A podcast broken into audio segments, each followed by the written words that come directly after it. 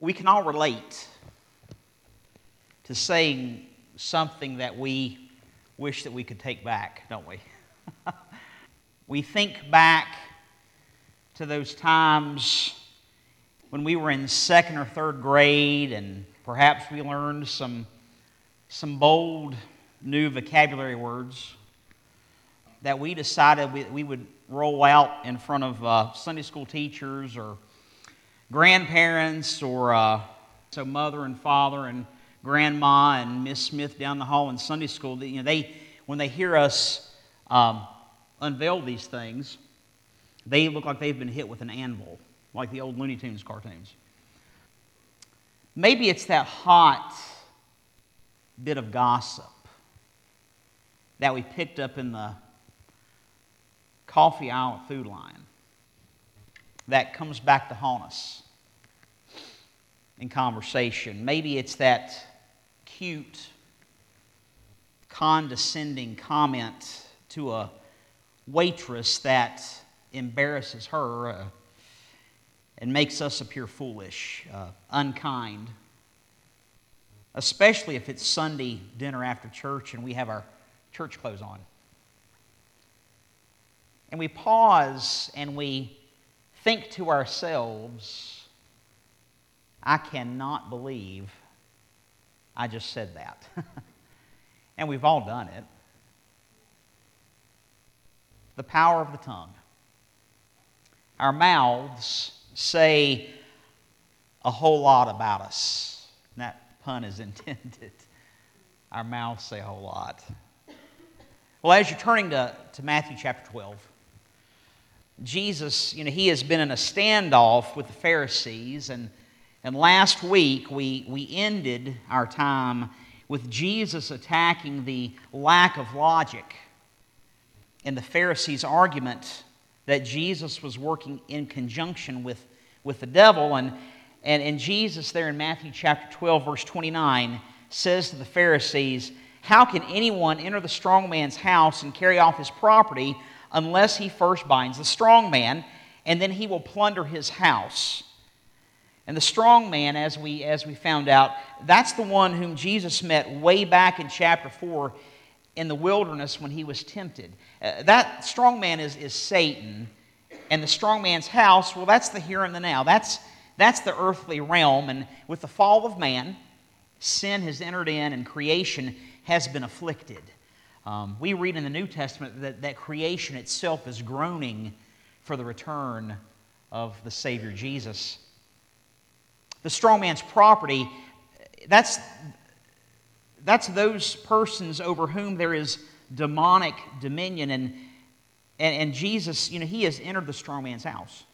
He's entered the realm of, of, of Satan, and, and Jesus has been carrying off the strong man's property. I mean, you, if you've been with us um, either here or, or online, you, you know that we have seen Jesus free many people um, from demonic possession during our time looking at Matthew and Kingdom Encounters. But when Jesus resists these three temptations of Satan in the wilderness, Jesus begins the process of binding the strong man. And, and because of his obedience to the Father, because Jesus went to the cross, because he was resurrected, Jesus Christ is Lord over all. Really, amen, that could be the end of the sermon, but it's not. the idea, Jesus is Lord over all, and He's Lord over our lives. And you know what? He wants to be Lord over our mouths, and that includes your pastor. Jesus is Lord and His incoming kingdom has defeated sin and death and hell, and Jesus is still plundering the strong man's house. He's reclaiming lives and souls for the kingdom of God. And this morning, Jesus continues his confrontation with Pharisees. And in verse 30, Jesus says this He who is not with me is against me, and he who does not gather with me scatters. Well, this is another statement of logic. Whoever is not with Jesus is against him. Whoever does not gather with Jesus will scatter. And see, Jesus' intent is to gather. He, he, he's trying to draw people together, he's trying to draw followers together. And that's what we as a church need to be about building the kingdom. And in 31, Jesus says, says this Therefore I say to you, any sin and blasphemy shall be forgiven people, but blasphemy against the Spirit shall not be forgiven. Whoever speaks a word against the Son of Man, it shall be forgiven him, but whoever speaks against the Holy Spirit, it shall not be forgiven him, either in this age or in the age to come. Wow. Well, I want you to hold on tight. We're going to address this in just a few minutes, but I want you to first look at the next verse, verse 33. Jesus says, You either make the tree good and its fruit good, or make the tree bad and its fruit bad, but the tree is known by its fruit. Known by its fruit. There, there's two choices make the tree good, and if the tree is good, then the fruit is good. Make the tree bad. Well, if the tree is bad, then the fruit's bad. It's, it's logic. Um, it's Earth Science 101. The kind of fruit tells us the kind of tree. Um, Jesus says this to the Pharisees. He says in verse 34, in this warm, engaging discourse, Jesus says, You brood of vipers. yeah, that's not very endearing. But he calls them out. He says, You brood of vipers, how can you, being evil, speak what is good? For the mouth speaks out of that which fills the heart. If the tree is good, then the fruit is good. Here's the accusation against the Pharisees Since you are evil, how can you speak what is good? You brood of vipers. We've heard this before. Way back in Matthew chapter 3, when we first met John the Baptist, you know, John is preaching and he's baptizing, preaching repentance from sins. And John sees these Pharisees and these Sadducees coming for baptism. And, and John says to the Pharisees and Sadducees, You brood of vipers, who warned you to flee from the wrath to come? Therefore, bear fruit in keeping with repentance. The axe is already laid at the root of the trees. Therefore, every tree that does not bear good fruit is cut down and thrown into the fire. Repentance, turning from sin, which is what repentance means, will yield fruit that is good. But bad fruit is the sign of a bad tree. And what happens to the bad tree? Well, it's going to be cut down and thrown into the fire. Well, this morning in chapter 12, Jesus is quoting what his cousin John said. There in 34, you brood of vipers, how can you, being evil, speak what is good? For the mouth speaks out of that which fills the heart. The good man brings out of his good treasure what is good and the evil man brings out of his evil treasure what is evil. Again, if, if the tree is good, then the fruit is good. If the tree is bad, then the fruit is bad. For the tree is known by the fruit. And Jesus says in, in, in chapter 12, verse 34, the mouth speaks out of that which fills the heart. Ah, the heart the heart speaketh. Follow your heart. Listen to your heart. The heart doesn't lie. oh, gosh. Jeremiah 17:9 says that the heart is more deceitful than all else and is desperately sick. Who can understand it? What else does Jesus say about the heart? Well, he says this there's nothing outside the man which can defile him if it goes into him. For the things which proceed out of the man are what defile the man. Whatever goes into the man from the outside cannot defile him. They had dollar cheeseburgers. By the time we got to the band competition last night, the cheeseburgers and hot dogs were marked down to a dollar. And I began to reach into my pocket to see how many fives I had, you know. Uh, but I refrained.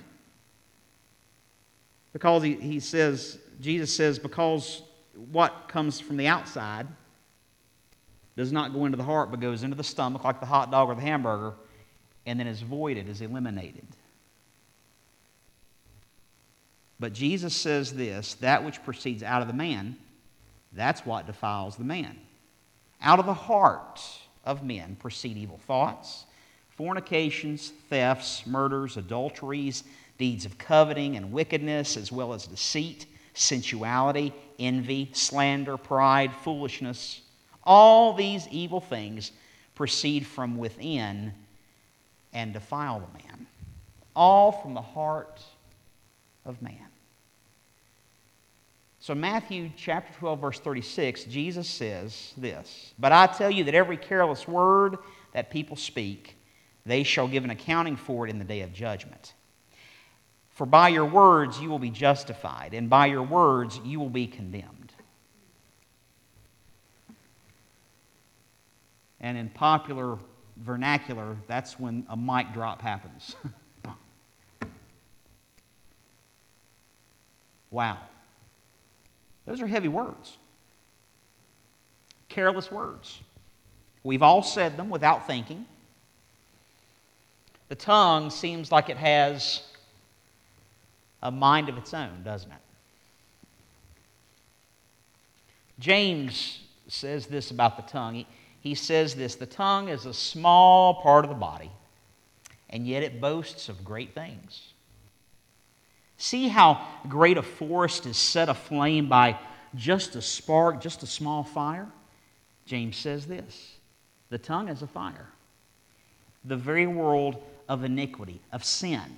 The, the tongue is set among our members as that which defiles the entire body and sets on fire the course for our life and is set on fire by hell. No one can tame the tongue. It is a restless evil and full of deadly poison.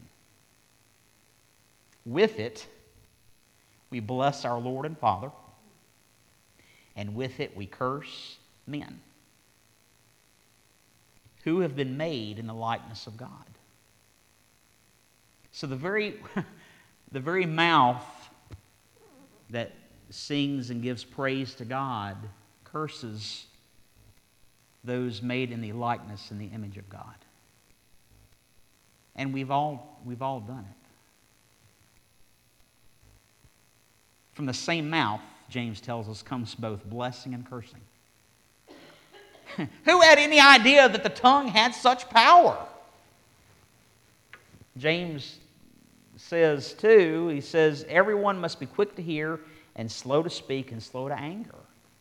For the anger of man does not achieve the righteousness of God. Therefore, putting aside all filthiness and all that remains of wickedness and humility, receive the word implanted. That's God's word, which is able to save your souls. And James says this if anyone thinks of himself as to be religious and yet does not bridle his tongue but deceives his own heart, this man's religion is worthless. And, and as we started this morning, our scripture, our first scripture, verse 30, there's a verse that talks about gathering and scattering, and then all of a sudden we move quickly into Jesus' discourse on these words of blasphemy. And, and, and to me, I'm thinking, is this a clutch pop? You know, as we're learning how to drive a, a, five speed, and you, you know, I would think most folks here know how to drive a straight gear. I mean, it's you're popping. All of a sudden, there's there's a disconnect. But no, there, there's not. There's a connection between gathering and scattering in these words. How do our words figure into gathering and scattering? Jesus said that, that if you're with him, if we're with him, that we're in the business of, of gathering. And, but if we're against him, then we're in the business of scattering. And scattering implies discord. We can scatter with our words. If we're focused on the things of Jesus, we're focused on gathering. If we're focused, and we're focused on a kingdom mindset, but if we're focused on self, then we have a tendency to be about scattering. Talk that scatters. Titus, in the New Testament, he addresses talk that does not build up the kingdom. He says this in Titus chapter 3. He says, warn a divisive person once, and then warn them a second time, and then after that, have nothing to do with them. You may be sure that such people are warped and sinful. They are self condemned. And that's an example of scattering, talk that scatters. Um, We may not realize it, but our words have influence. Maybe, you know, if we're honest, we maybe we do realize the power of our words and the power of, of far reaching impact that they can have. So, sometimes our situations prompt what comes out of our mouths, and we have to take care to mind what we say. Maybe it's a scenario which is unfair or uncalled for. Maybe it's an unintentional slight. You know, maybe, maybe it's an intentional slight. But our mouths and our grumbling, the Old Testament calls it murmuring, that can influence those around us. And in Psalm 73, I, we had talked about this several months ago, but there's three verses. The psalmist has had a bad day. the psalmist is seeing these people around him who want nothing to do with God. He sees them, he sees them succeeding in life. And the psalmist says this Surely in vain I've kept my heart pure and I've washed my hands in innocence, but it's all in vain because I've been stricken, uh, stricken all day long and I've been rebuked and chastened and corrected every morning, and it's all for naught. But then the psalmist gives us a warning of watching our tongue. He says this But if I say, if I say, and I talk about how bad I've got it, if I say thus, Behold, I would have betrayed the generation of your children. He's essentially saying, Lo and behold, I really need to watch the words that come out of my mouth. You've heard me also quote a preacher named William Plumer, who, who was a 19th century Presbyterian preacher here in Virginia. And, and, and this is one of Plumer's quotes. He says this We do a great wrong to believers and a special harm to weak Christians when we tell our foolish and wicked thoughts. Yeah. Often we best glorify God by silence. The chief design of some trials, doubtless, is to shut our mouths. Sometimes silence is the best thing for everyone. Okay, Jake, okay. Enough about scattering. What about an example of gathering? Words that gather, words that build up. Well, Paul addresses kingdom building, kingdom building talk in Ephesians 4:29. Famous verse. Do not let any, any unwholesome talk come out of your mouths, but only what is helpful for building others up according to their needs, that it may benefit those who listen. Yeah. And then one of our one of my favorite verses, David says this, it's it's the heart, it's really the heart of the book of Psalms. The heart of a worshiper. When, when David says this in Psalm 19, verse 14, let the words of my mouth and the meditation of my heart, remember how wicked the heart is? Let the meditation of my heart be acceptable in your sight, O Lord, my rock and my redeemer. Yeah.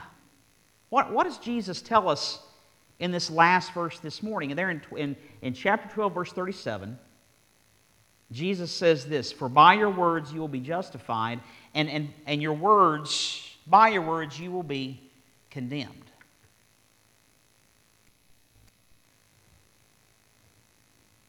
Can my words, can my words send me to hell?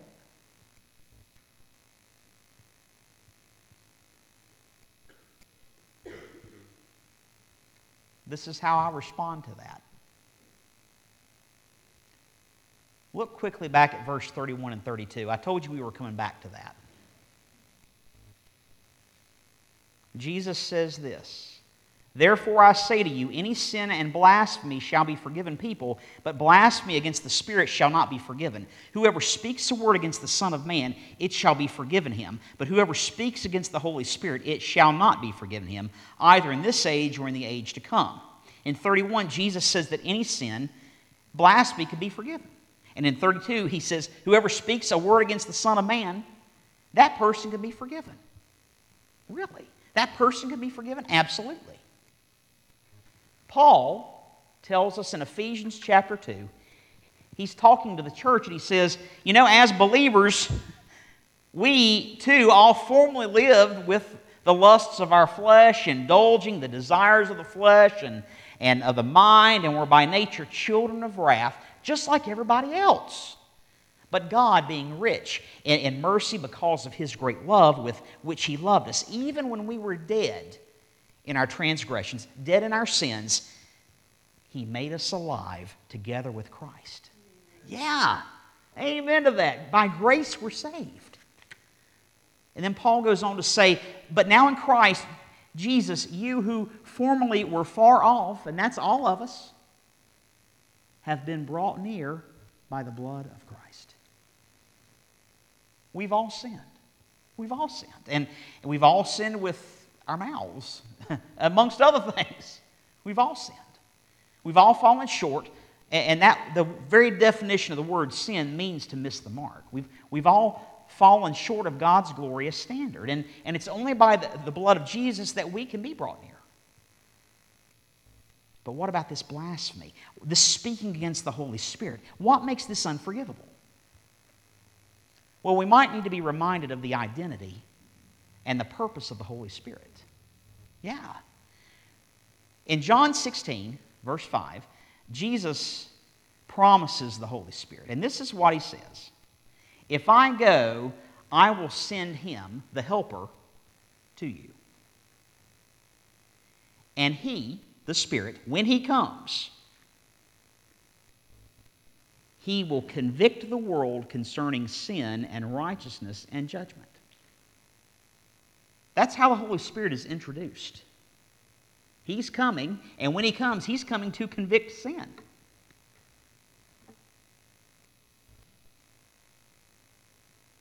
The Holy Spirit is in business, is in the business of conviction.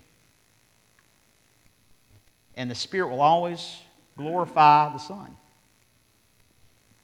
But the Spirit has, is in the business of conviction. And if a person is listening to the Spirit, like you or like me, when we are first prompted by the Holy Spirit, when we come and we hear a song on the radio that points us to Christ, or we hear a sermon, or we have a Sunday school class and we begin to, to chew on things of God and things of the kingdom, then this is what happens. The Holy Spirit begins speaking to us because His Spirit is always desiring and always reaching out for us to take one more step closer to the things of God. And so the Spirit is speaking to us and prompting us and urging us. And when we see these children come forward in vacation Bible school, you know, their hearts are tender, their hearts are pure, and they start, they begin to understand that, that they're sinners, they're, that they're guilty. And when we understand that we are guilty, we realize we, we are sinners and we can't do anything about our sin and Jesus is the only one that can do anything about it. And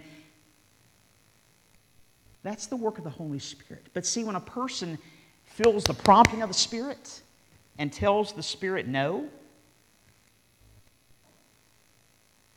when the Spirit begins to point out things in lives that bring conviction, but, but the person says no, this is what happens. Paul, Paul tells us in Romans chapter 1 he says, he's referring to these persons who ignore this spiritual conviction, just as they did not see fit to acknowledge God. God gave them over to a depraved mind to do those things which are not proper. Being filled with unrighteousness and wickedness and greed and evil and full of, they're full of envy and there's murder and there's strife and there's deceit and there's malice. They're gossips. They're slanderers. They're haters of God. They're insolent. They're arrogant. They're boastful. They're inventors of evil. And although they know the ordinance of God, those that practice such things are worthy of death. They do not only, that what they're doing, they're, they're giving hearty approval, they're doing it, and they give hearty approval to those other ones that want to do it. They're encouraging, they're encouraging sin. The Holy Spirit is in the business of conviction. And it's because of the Holy Spirit that we have the opportunity to be saved. Yeah, amen. Absolutely. That's the only reason that we are here today, because the Holy Spirit has been doing work in your lives and in mine. Thanks be to God for the Holy Spirit. Amen. He's in the business of conviction. And it's because of the Holy Spirit that we have this opportunity to be saved. The Holy Spirit points out the reality that we are sinners and that we need the forgiveness that only Jesus can give. That's the job of the Holy Spirit. It's the Holy Spirit that begins the conversation of salvation. And if someone blasphemes the Spirit and speaks against the work of the Spirit, ignores the Spirit, then the opportunity for salvation, the opportunity to have sins forgiven, that's, that's lost, that's forsaken. So, what does Jesus mean when he says, in this age or in the age to come? The conviction of sin by the Holy Spirit is the only way to be saved. And in the day of Jesus, sin had to be addressed. In the time of the New Testament, the early church, sin had to be addressed. Throughout the last two millennia, sin has to be addressed. And that's still the only means for salvation in this age. Despite what our friends in the news media tell us, or our friends in daytime TV tell us, sin is the problem. Sin was the problem, and sin will always be the problem. Sin, regardless of word or action or thoughts, sin is the problem. Sin was the problem, and sin will always be the problem until the Lord returns. The Holy Spirit is in the business of conviction. The Holy Spirit points out the reality that we are sinners and that we need the forgiveness that only Jesus can give. And you see, that's the good news of the gospel. God being rich in mercy because of his great love, that great love with which he has loved us, even when we were dead in our sin. He has made us alive together with Christ because it's only by the grace of God that we've been saved. We've been brought near by the blood of Christ.